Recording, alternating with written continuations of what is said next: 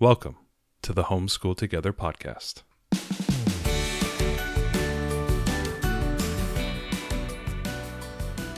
Where one working mom and a stay at home dad help you navigate the nuts and bolts of the growing and dynamic world of homeschooling.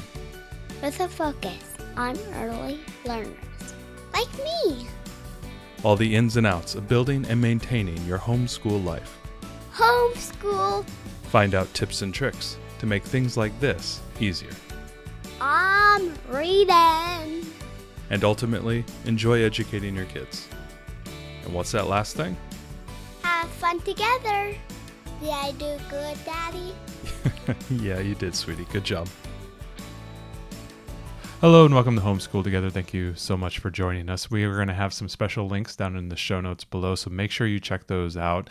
Today we had the opportunity to interview Merry Marinello from All About Reading. We we have been all about reading families for gosh, a couple of years, three or three years now. Yeah. Um, and we've reviewed their curriculum a number of times on our podcast. We talk about it all the time, and we had the opportunity to talk to Merry from All About Reading, and it was really, really good. Yeah, yeah, we, we really got into the science of teaching reading, of some of the struggles that parents might have in teaching reading, and kind of some ways we can, you know, different ways of reading together to get over some hurdles and things. I think this was really good Talked because a lot about the nuance of the curriculum as well. yeah you know different approaches to teaching reading and you know how the questions that kind of are burning questions as a as an aar family about like how often am i supposed to go back and look Yeah. at the cards It was, how a, it was a lot of like early year questions. how do we those- ensure mastery where do we go at the end of this program Yeah, you know what do we go to how do we how do we fit spelling in with it and and handwriting and so this was really great it was a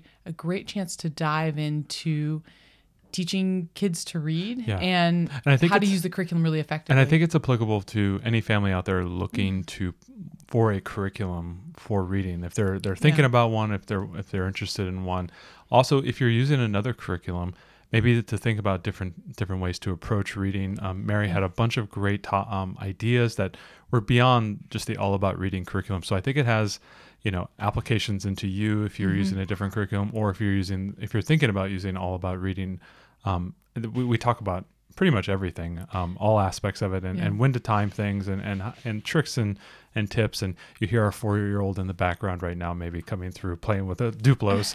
so um, before we get into the interview, we'll say real quick. So Merry was really really thank uh, generous to give a, a a discount coupon code down in the show notes below, and it's going to be good for one week from the air of this podcast. So if you're listening to this this week and you're you're thinking about using all about reading, or if you if you want to get something, this would be a great time for you to go ahead and do that and check out that link below. Yeah, as you know, they don't uh, often have sales, so this is a really great, uh, great coupon offer, Yeah. uh, which we're really excited about. We were, we were like, great, we need to go buy the next level uh, for ourselves.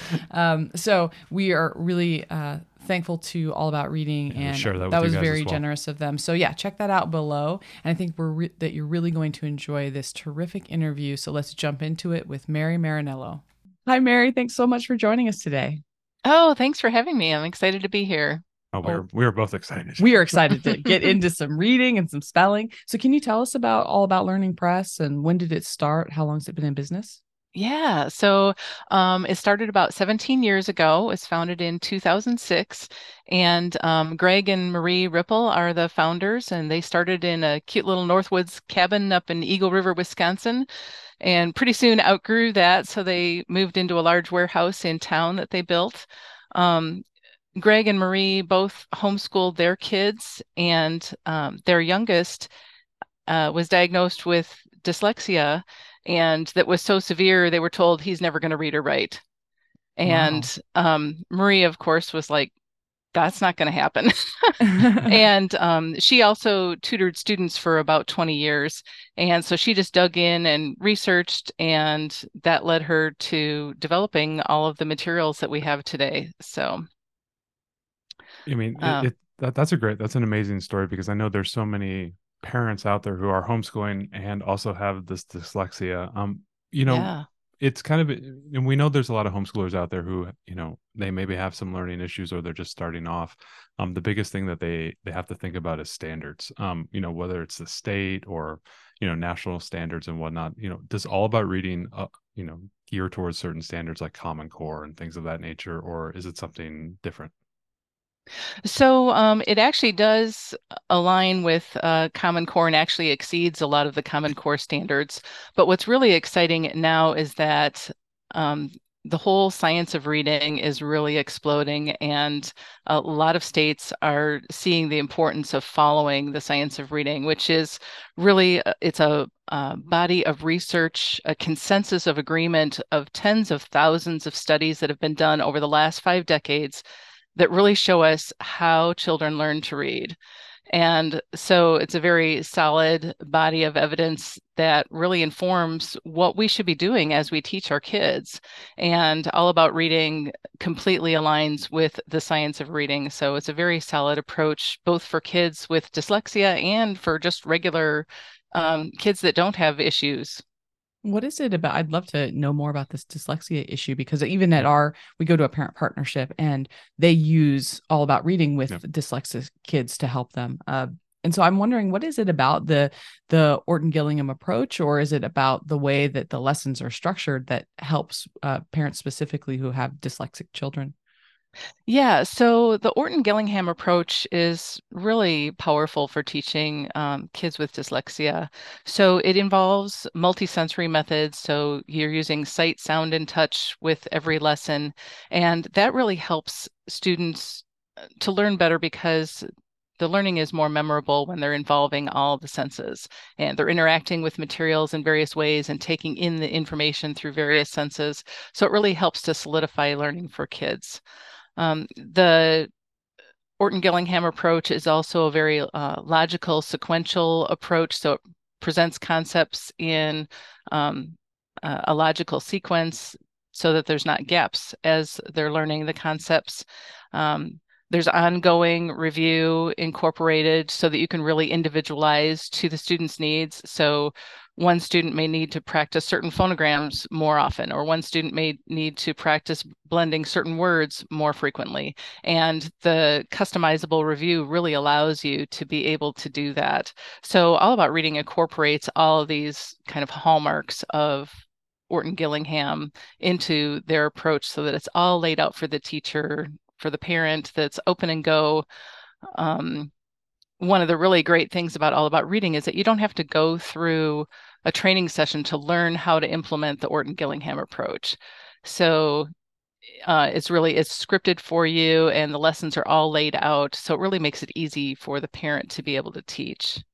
So how does how does orton gillingham you know correspond to things we uh, we've heard about phonics or whole word approaches? Is it is it all of those things or part of those things um, kind of you know wrapped up right yeah so it's definitely a phonics based approach versus a whole word approach where you're trying to you know take a mental picture of a word and memorize it as a whole word. You're really looking at um, the speech sounds and how we read them. So english has about 44 different speech sounds but it has more than 250 ways to spell those sounds. So it's challenging to learn. But uh, what I love about Orton Gillingham is that it really takes the mystery out of it by teaching those incrementally so that kids learn there are actually reliable patterns in English and that you can, you know, it's not just guesswork. You can really go through and learn how to read and spell according to these patterns yeah, it takes more, almost like a scientific approach where you're just peeling off little layers and exposing almost like um how we teach math. Like here's addition and then here's subtraction and here's oh here's an, another place value and then you just keep layering on more things. And right. Say though, yeah. as parents, we've been very surprised at how darn difficult English is. Yeah. Yes. Like we didn't realize because we speak it, we I, write it, we read def- it. I would definitely leave a low review for the. oh my language. goodness, it's really hard, and I'm kind of wondering how we, you know, our daughter is at this place where she's now towards the end of AAR2, yeah. right? Um, okay. so she's at this place where she's still kind of sounding out words as she goes, mm. but we're starting to introduce words that just like break all the rules. How, how do we help get kids over that gap between, you know, the really easy letter sounds? It's kind of like, okay, that makes a lot of sense. But at some point, things get kind of wonky and yeah. helping them to kind of make that leap past, you know, sounding out every letter. Yeah. So that happens at all different times for kids. Some kids kind of take off early, and some kids really need a lot of practice sounding out. And it's so good that you're still focusing on that sounding out because um, what you're really trying to do is help her brain learn how to map those sounds together automatically so that when she sees a word, she can't help but just automatically decode it and read it. Um, there's actually been uh, uh, MRI scans that have proven that the adult brain, when it reads, really isn't just sight reading, that it really is fast decoding.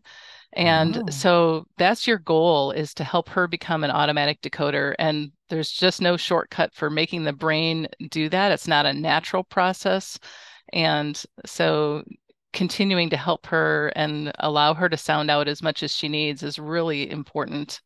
Um, and as you get into those more complex teams, um, one thing I really love about all about reading is th- the letter tiles.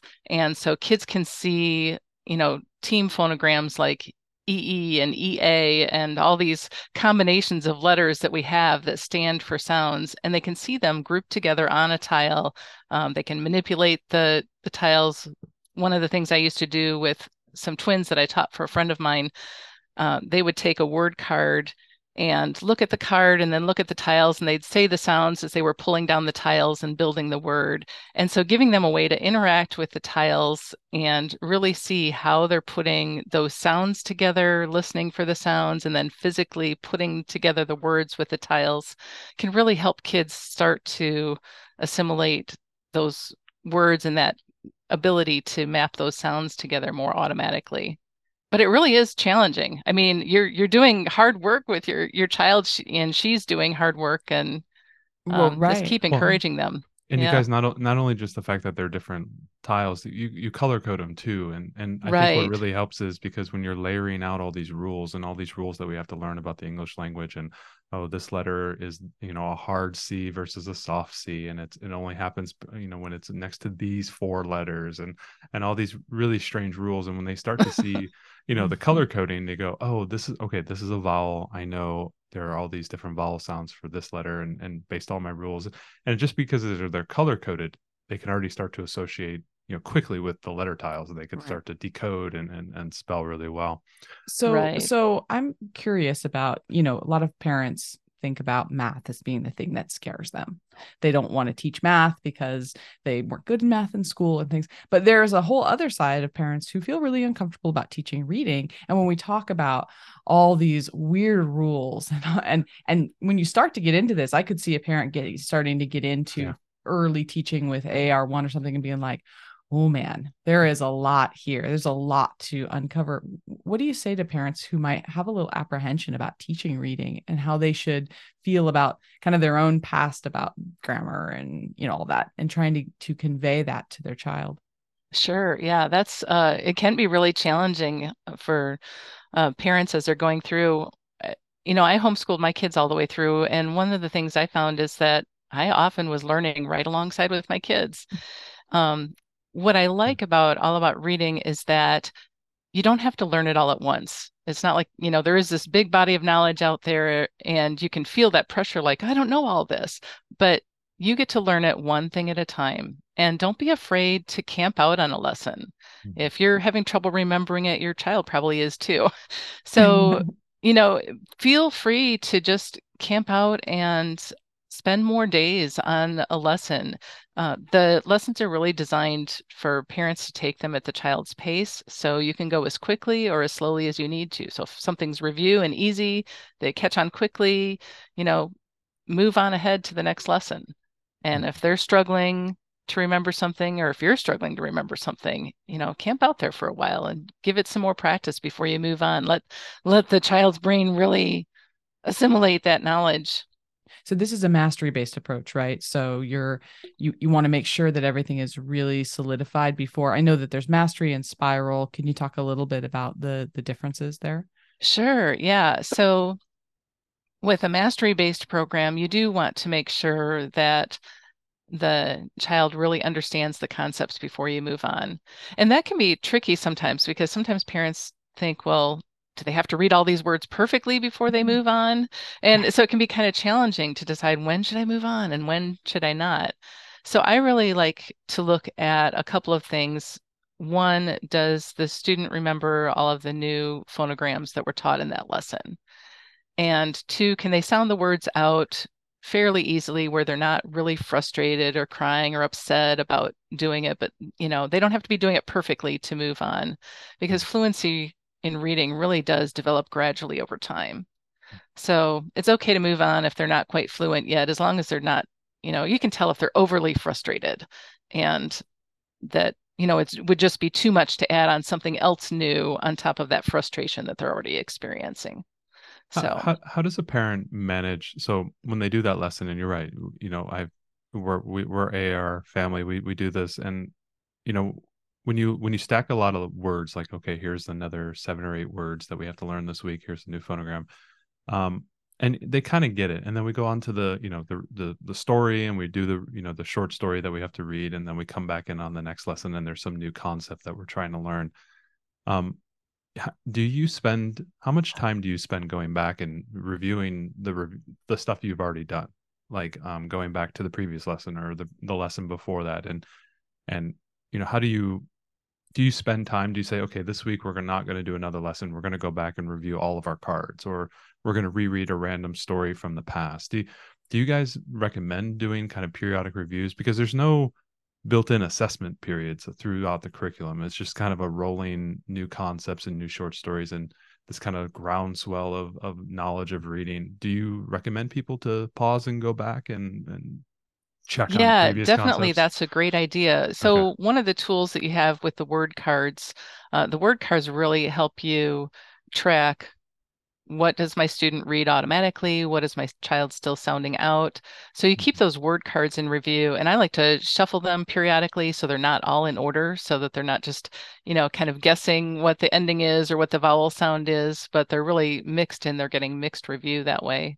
so use the use the word cards as that assessment tool you know how well is my child catching on and if you, you know, those fluency practice pages where they're reading words and then they're reading in phrases and sentences, and think through how easy or hard is that for my student. And if they're really struggling with it, say, well, I'm going to save this one and, you know, maybe review a few lines from this as we go on. Um, so you really assess based on your child's needs what whether they need more review or they're ready to move on. And rereading stories is a great way to help to build up fluency, to help kids focus on reading with expression, and all of those things that are really needed for good comprehension and good reading skills. So that's a great tool to use. And we often recommend rereading stories if a child isn't fluent on them yet. And that's something that I've done. I've, I've actually gone back and that, um, you know, whenever we finish, say, an entire, you know, lesson plan, you know, level two or level one, um, in between there, we're doing maybe some other things before we start the next level. Um, I'll actually have her go back and essentially reread the the reader books because I think yeah. for for her, you know, because there's some children are all different and they like to learn different ways. Like when when my when my daughter sees those pages that are just you know the blocks of all the words and all the different words um that's like the end of the world for her. She she can't handle oh, that yeah. but she loves the fluency uh, pages. So you know, depending on yeah, depending on what she what she enjoys, I, I sometimes with those you know the pages of full words. Like we just had one. I don't know. We were doing ED, and there was like two pages of those, and she was like, "Oh my god, Dad!" So I was just making her do blocks of them. I'm like, "Okay, just do the top block, do the next block, and then tomorrow we'll do another block here." and everything she she just she just sees all the letters and they're all the same and it just starts to you know mess with her but she likes the the literacy uh reading uh, you know um, pages that you guys provide and stuff like that. Yeah. So it's very odd, like what she keys in on and what she doesn't key in on and, and what she likes and what she doesn't like. But um, we we do yeah. really enjoy taking we, the readers when we're done with a level and we had this happen where we finished with the first level right before we went on a month long trip overseas and so we just took all the readers with us yeah. instead mm. of kind of going on and having to pack all that we just said like okay between levels let's just start from the beginning and one of the things we found was that her resistance was less because those early stories were so easy for her. But So they're easy. easy now. It was- Yeah. so she was like, "Oh yeah, yeah, yeah, I'm good." And then when she, by the time she got towards the end of the three books, it was by the end of our trip, it was starting to get much harder for her. But by that point, she was kind of used mm-hmm. to like, "I can do this," and she had built that confidence before we got home and started the next level. Yeah, I really really well. love that. It's so good to build up kids' confidence and to help them see, wow, this, you know, this first reader was hard for me before, but it's not now. It's easy. And so that Yeah. she can see her progress. That's really exciting. So what, she, she she definitely gravitates to that. Like if she sees that oh, she Oh, yeah. she she can actually see her progress. Once she starts seeing her Yeah. progress, she starts to gain more confidence. But absolutely. in the moment, she can be very. She's been very much a reluctant reader for the last year or two. But in the last, I don't know, two or three or four months, it's really begin. It's begun to to emerge. And it- what's funny is it's keying in on something that I've we've seen on your Facebook groups where parents will Hmm. say, if you have a reluctant reader, don't worry. By the time you get to end of level two, That's when it like starts to take start off. to take off and like you know as, as a parent who's never been through this before we're like yeah sure okay whatever and then right here at the end of level two and it's just started to just take off where she's picking up random books and she's starting to read and it's really it's really been an exciting That's thing to see. exciting. What have you seen with folks who have reluctant readers or reading challenges? What's the,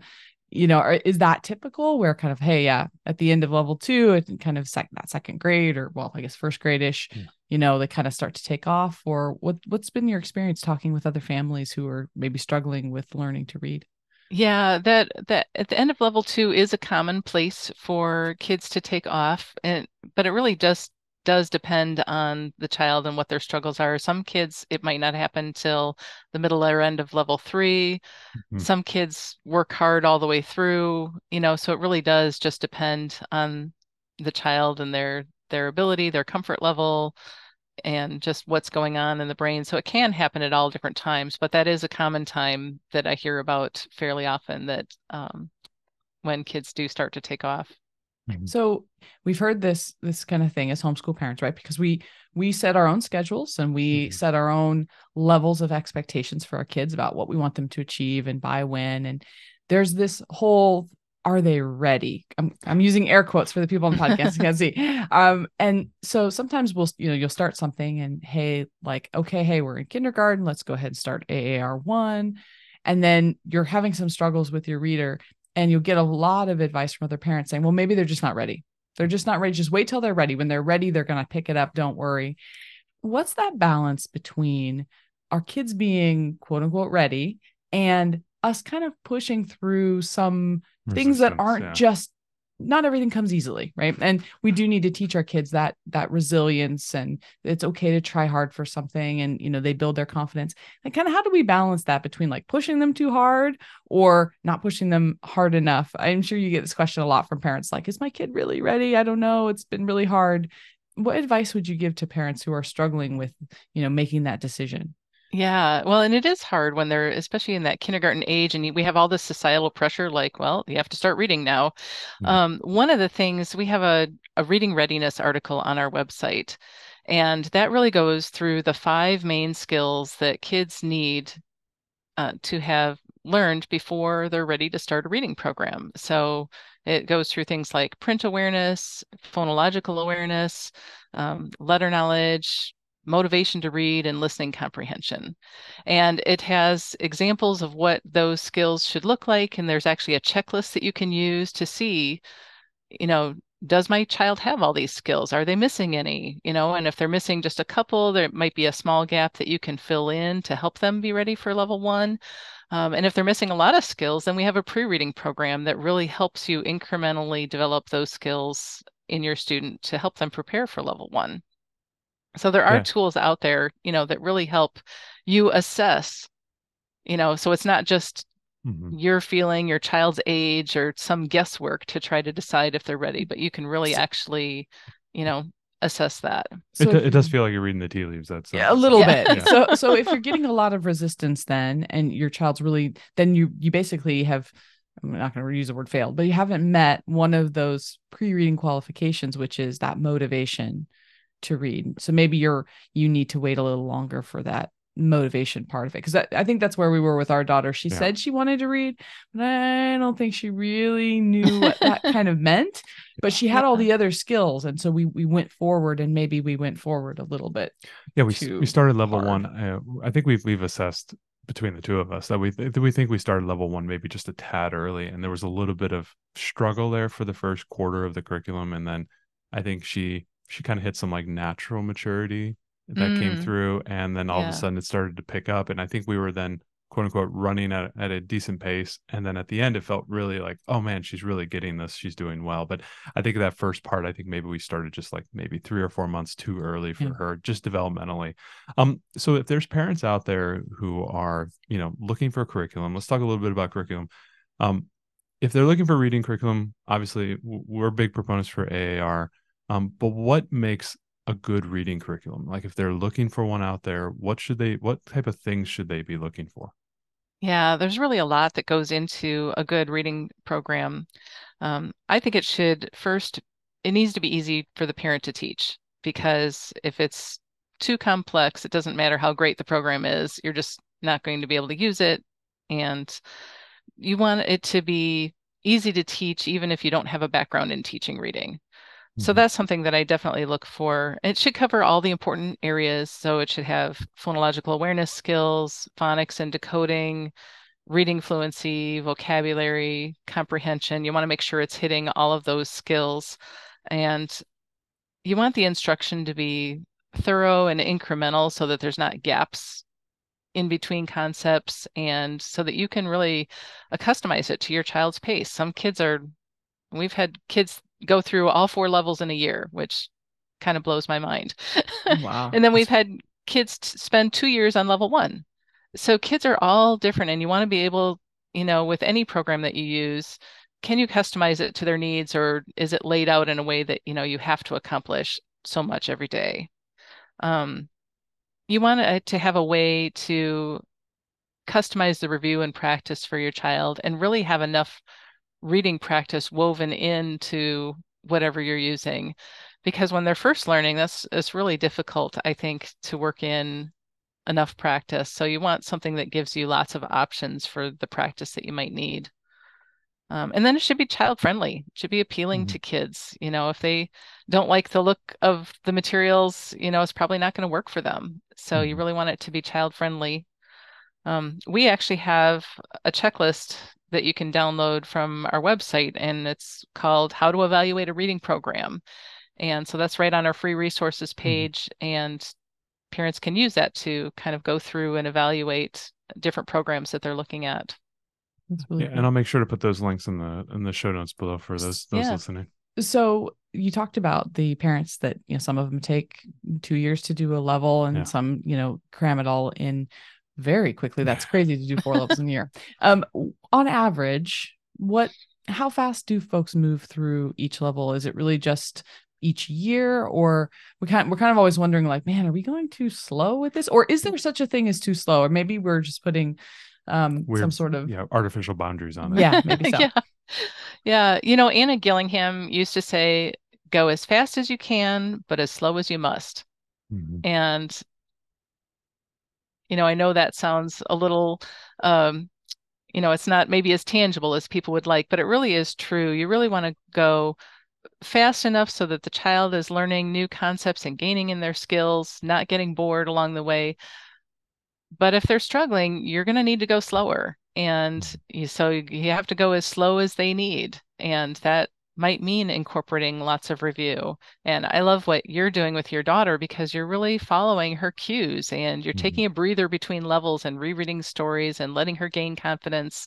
And that's just really great for kids. Um, I really like to look at, you know, how is the child doing with the whole process? Are they just overwhelmed and frustrated, or, you know, are they able to work through when they hit those spots of frustration and come out the other side and see, wow, I was I was able to do that. I didn't think I was going to, but you know, I I was able to accomplish that. So I would say that, you know, on average, people finish levels usually in around a school year. Hmm. Some kids obviously are going to go faster and some are going to need more time. So what's interesting with all about reading is that sometimes that first level will take a lot longer. And then as kids progress through the levels, they might be able to go faster because you know their brains are really starting to catch on and so they learn the new concepts faster as they go on. And that's what we um, that's what we've seen yeah very yeah. experience. that's that was our experience as the second level of aar has been a lot lot quicker. Um, we're moving at a better cadence and and we're i'm starting to see things that she enjoys doing. Sometimes um, we don't like to do as much side by side work so she likes to read the stories on her own and then i quiz her about that. So i i found things that that work better for her in order to move her further down down the field. So so speaking yeah. about stories, I want to just t- kind of take a moment on that. When you have a, a reader who's who's going to be wanting to cycle back, and mm-hmm. you know we're we're stuck on something, and we're going to have to read that those same stories, or you know they're not progressing as fast. Well, one of the problems we had kind of early on was that our daughter could only read a certain block of the work, and she just was like, if I have to read Bam again, I'm going to scream. so you know because she just read something and she's like, yeah, I know, I know. Do you have other are there other books and things that you recommend that would be kind of at similar level that we could use for additional practice beyond the readers that are included with the curriculum? Um, yeah, so we actually have uh, on our Facebook group, there's a link to uh, a list of additional readers, or people can email us and we can send a list of additional readers that others have used. And, you know, you may occasionally run across a new word that you would need to help your child with, mm. um, but they have been pretty useful for other parents that are wanting to incorporate more readers in. So that's one option. We also have a lot of games and activities and some free downloads that you can use with the word cards and the fluency pages. And sometimes focusing on those and maybe an activity that your child likes can be another way to work in that extra reading practice. So, another idea that you can use that can sometimes work for rereading a story is, you know, so let's say they read it with you know dad first so well why don't you read that story to mom later today mm-hmm. you know or where let's read that story to the family pet or to a sibling tomorrow or you know maybe we can do a, a, a chat with grandma and you know read the story to grandma and grandpa. Um, so sometimes you can work in extra readings that way so that it doesn't just feel like i'm rereading it you know over and over for no purpose but that they can see you know get some motivation. Sometimes that outside audience is a good motivation. Yeah the mm. performance aspect i think we we've done some of that where I said, "Oh, do it in an accent" or something like that. Yeah, you know, kind of like the acting element is, is, a lot of fun.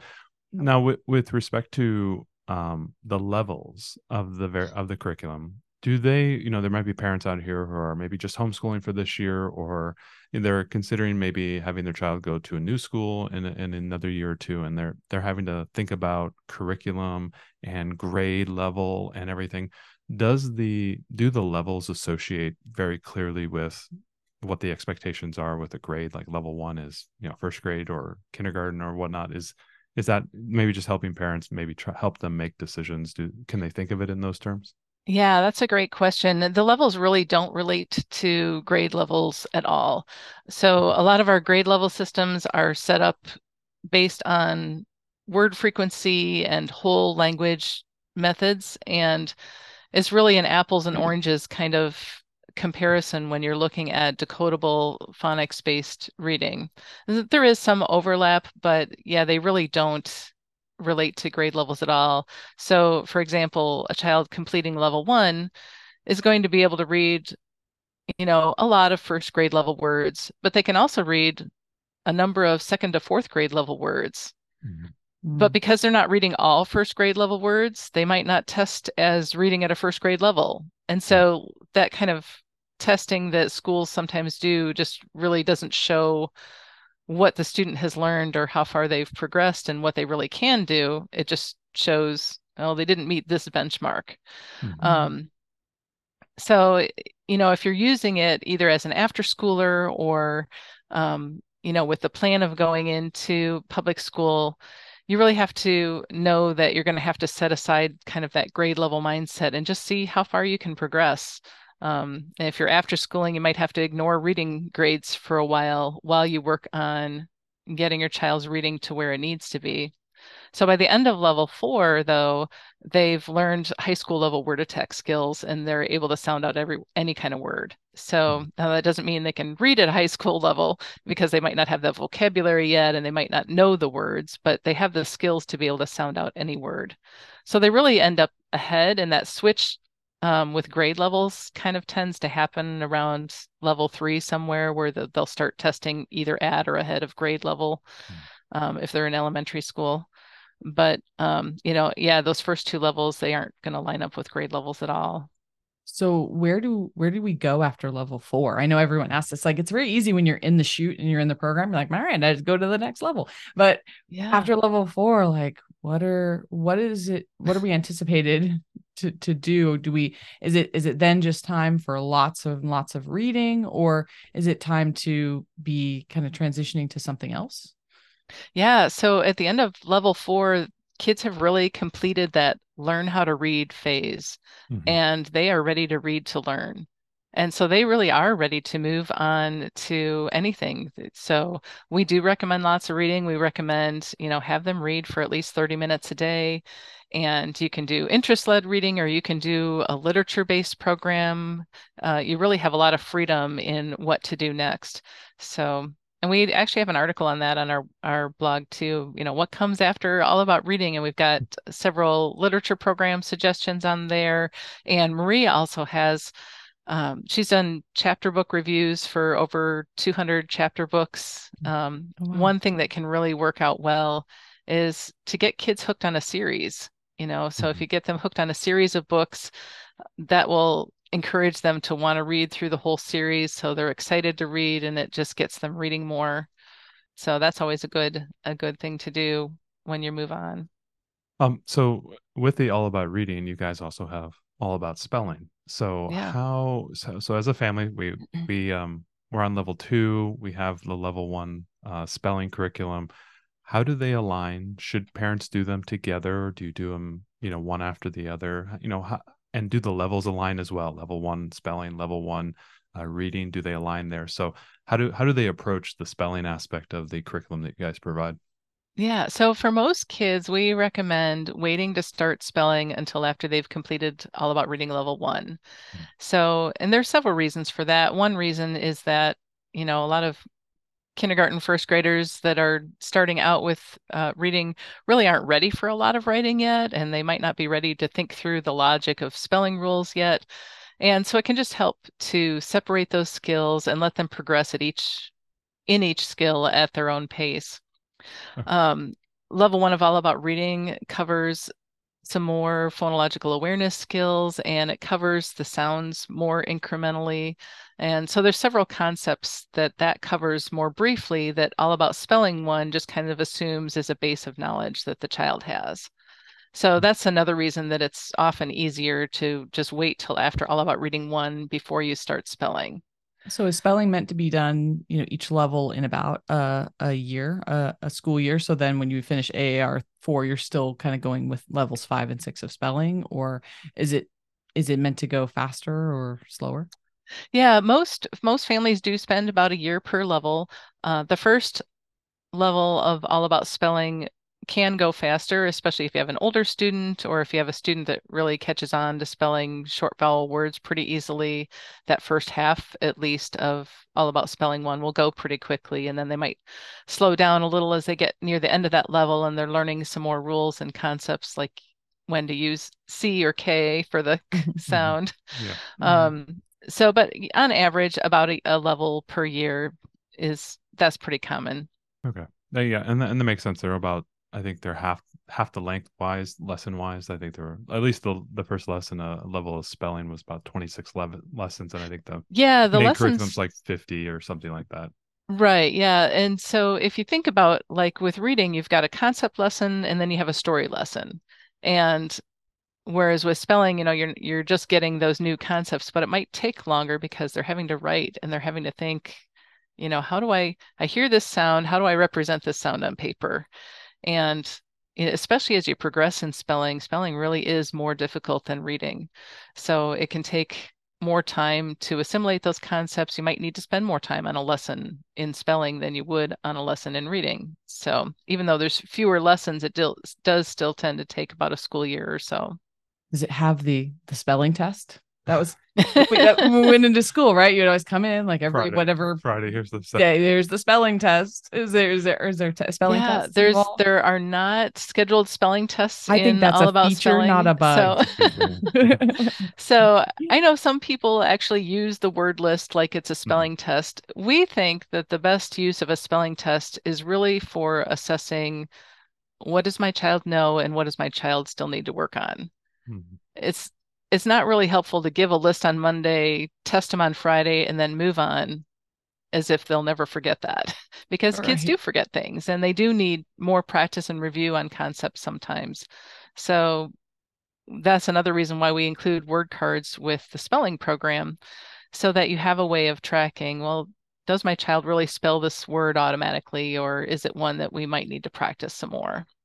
And and you know, with spelling, it's almost like math. There it's correct or not, right? Like you spelled it right or not. And do you if your child is say, you know, getting 90% of the spelling correct, and maybe they got every word wrong, but they're really, really close, is that a cue that you got to do it again or we got to practice this again? Or is that do you move on sort of like the reading curriculum where they may not have gotten they got 90% of it, but you know they've they've done pretty good we can move on to the next lesson is spelling a little bit more rigorous in the correctness aspect is do, I I would say recommend yes, I would say yes. So you really want them to be spelling at least eight of the 10 word cards correctly and to really have a good handle where you can see that they feel confident about the new concepts that were presented in that lesson. So, you know, if it seems like they're kind of guessing and self-correcting a lot and you're not really seeing that confidence, that information probably isn't in their memory real well yet. So you do want to spend more time so that they can be confident and sure of themselves before you move on. So if there's a word or two that they still need to practice, you can just tuck that in your daily review tab in your word card box uh, or in your review box and, you know, keep bringing that up to practice.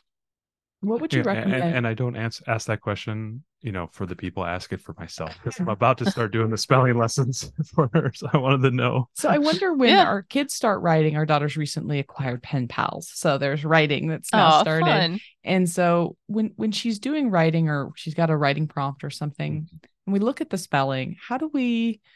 Is that something where we should kind of div- uh, at this point we've kind of divorced the two? Like, hey, you're writing over here, Mm. and yeah, the spelling is not great. Um, we've kind of divorced that from actually learning Perfect. spelling Yeah. yeah I, I wasn't sure how much we should be going in there and saying like hey let's let's maybe let's take all the words that you didn't spell right in your writing prompt and let's like learn how to spell them or is that just discouraging to them we should just kind of stick with like taking them in two different tracks Yeah, I think there's not too many things that shut down a beginning writer more than finding out that every time they write for fun or write for an outside assignment that they're going to get graded on spelling and create more work for them.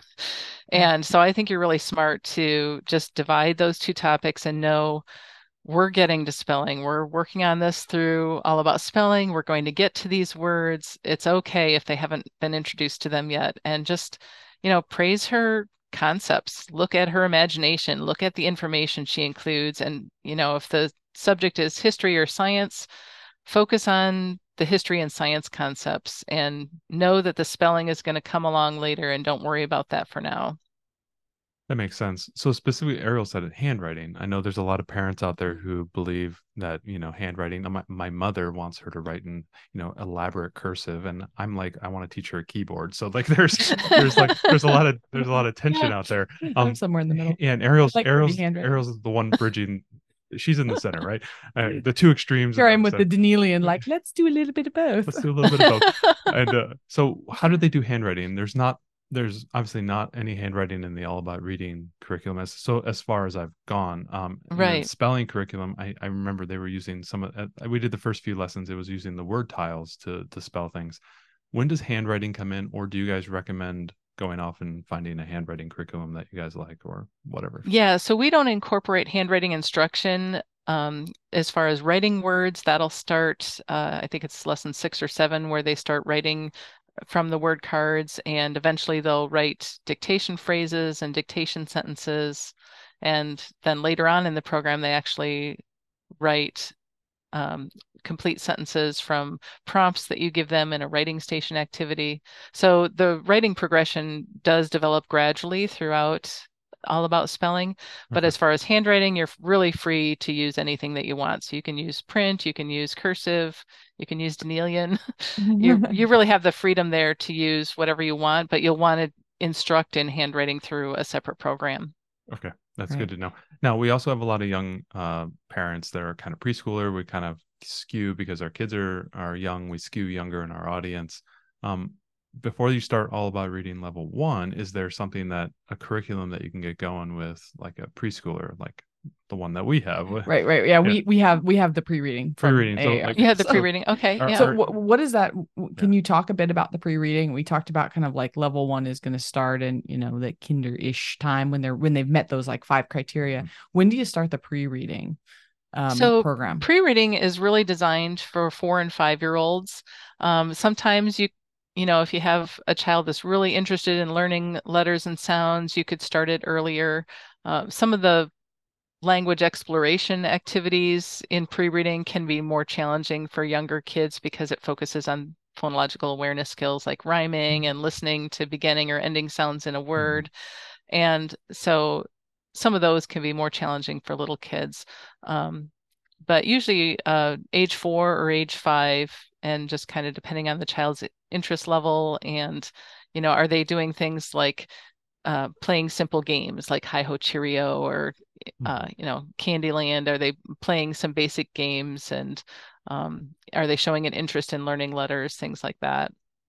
Well, and, and our and our youngest is four, and she's she's really excited about. It. She lo- she likes it. We're like I think three or four lessons in. She just loves having her we're just own going- reading curriculum. yeah, we're just going Yeah. at it very, Sister has. yeah, and she does, but she calls it math. She goes, "Daddy, can we do math?" And I'm like, "Yeah, let's work. It. It's called reading, but yes, we'll work on it. Yes, That's so We can- cute. we could do that." Um, but yeah, it's been it's been really good, and and I think she's been enjoying it. We've been just doing it kind of like, you know, at as needed, and and no pressure and all that type of stuff. So it's been it's been fun so far. So we're meant to, you know, if we start with pre-reading, so we didn't do pre-reading with our our uh, older daughter, um, so we're just kind of doing it for the first time with our younger. So when we finish that, if they finish that with what we're going to call mastery from of the topics that are taught, are they then ready right away to go into level one, or do we still need to kind of do that assessment to say, do we still meet those five criteria you talked about earlier? Yeah, so if you go through pre-reading and you don't notice any issues along the way and she really seems to be catching on to all those concepts well, then she likely will be ready to move into all about reading one right away. So mm-hmm. if you notice some struggles along the way, you probably would want to, you know, hit those topics again before moving on. So how how much time per day should we be thinking about spending? I'm uh, guessing, and you can correct me if I'm wrong. That is when we start at pre-reading, it's much less, and then by the time we get to level four, you know, it's maybe much more time. So maybe maybe we shouldn't talk about per day, but per week. How much time do you would you expect we should be spending? Um, you know, focusing Yeah, so on reading. kids in pre-reading probably spend maybe 10 to 20 minutes, you know, at the most. And that really depends on how much time they want to put into like the craft page and some, you know, it can go pretty quickly if they, you know, some kids aren't as into doing the craft page as others. So Mhm. that can really make the time vary for pre-reading. But yeah, usually 10 minutes, maybe up to 20 minutes, depending on their interest level there, is about all you'd spend in pre-reading. For levels one through four, we recommend just focusing on 20 minutes a day. And so it doesn't have to be longer by the time they get to level four, because by Mm. that time they're reading faster and you know they can still they can get through a lot more material uh, in that 20 minutes. And we recommend that because we find that short daily lessons tend to produce just better long-term uh, retention. And if you let the lessons go a lot longer, their attention starts to wane, and then they're going to have gaps in what they remember, and then you're going to have to go back and reteach things more. So, really focus on kind of those short daily lessons and good attention spans.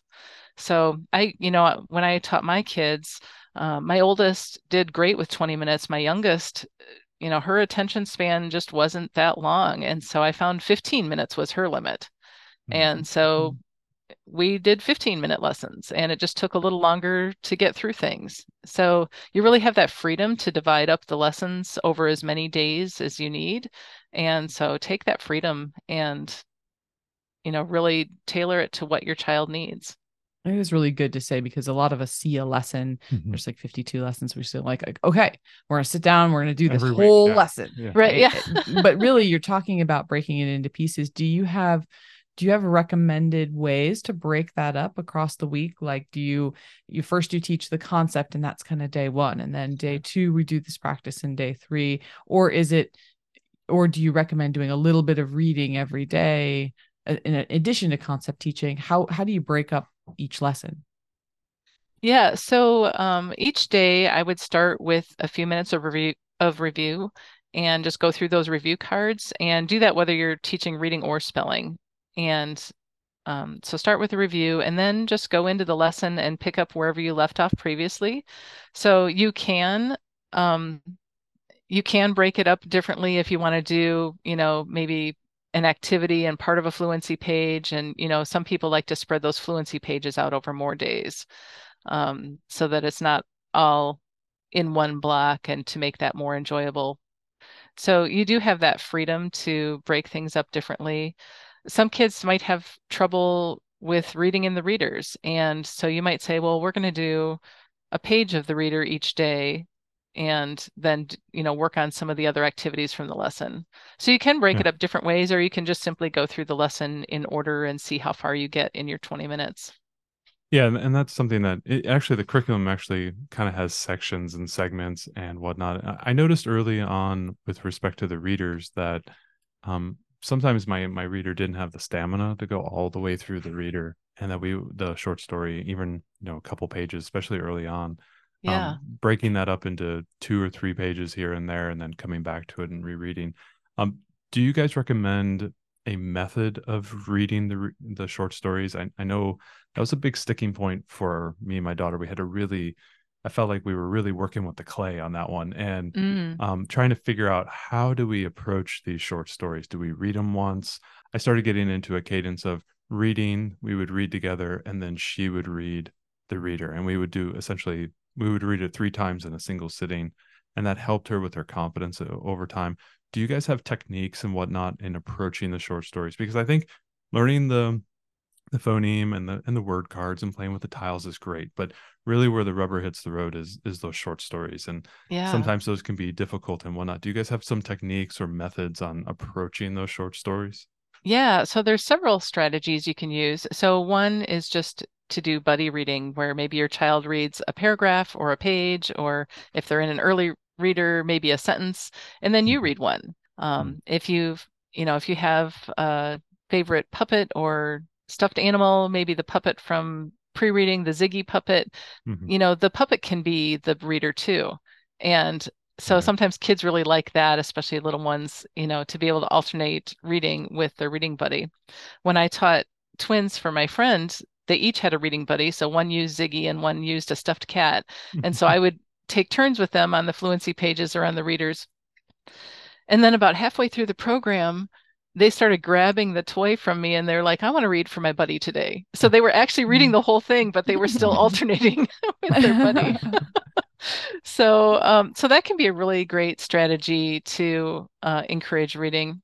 Another thing you can do, let's say that reader is really overwhelming and they can only read a page or two in a day. So let them read a page or two and then end your lesson or move on to a different activity, whatever they need. And then the next day, you reread whatever they read previously. So you restart the story for them and then you stop wherever they left off and then let them continue on from that point. So that helps them get back into the story and you know the action, what was happening, but Mhm. it also helps them to hear you read with inflection and to hear you read you know the story uh, maybe some difficult words some kids follow along while you read and so they can pick up a lot from hearing you read it too so i like what you did with the you know well let's read it together and then you read it and Mhm. taking turns like that and dividing it up that way another thing that you can do is called echo reading Mhm. and so with echo reading, you might read, you know, a sentence in an early reader or maybe up to a paragraph and you're just modeling good expression. And then have your child reread that same sentence or paragraph and try to incorporate good expression as they read. Mm-hmm. And so focusing on expression in small little chunks like that through echo reading can be a really great strategy for helping to develop that fluency too. Mm, yeah, and, and, we, we tried a lot of those methods, uh, and I was really trying to find like which one is the one that's finally going to work. And yeah, yeah, if if only I would have known a year later that it was Pete the Cat, the Pete the Cat book. Pete the Cat. I love it. Everyone has their that thing, the, the, the gateway, gateway, book. Yeah, yeah, yeah, and that was it for us. That was it for us. So on the on the cards, one one other question we had is, you know, for for the mastery cards, how often do you go back? You know, if your your kids like okay, we we felt like, you know, they learned this well enough and that was 4 weeks ago. How often do you kind of bring those back out of the box and look at those again? What what's your recommendation? Yeah, so if you you know, if they have mastered the card and um, you've decided to put it behind the mastered tab, I like to review those at least one or two more times before completing a level just to do that double check to see, well, did they really, you know, is that word still mastered? Do they still know that word? Um, so, but you know, if you have a struggling learner, you might do that more often. You might do that, you know, once a month or something. Mm-hmm. Um, I had struggling spellers, especially my oldest, and so um, I did a spaced repetition technique with the cards. So mm-hmm. once he mastered a spelling word and he had gotten it correct several times, I moved it to where we reviewed it twice a week.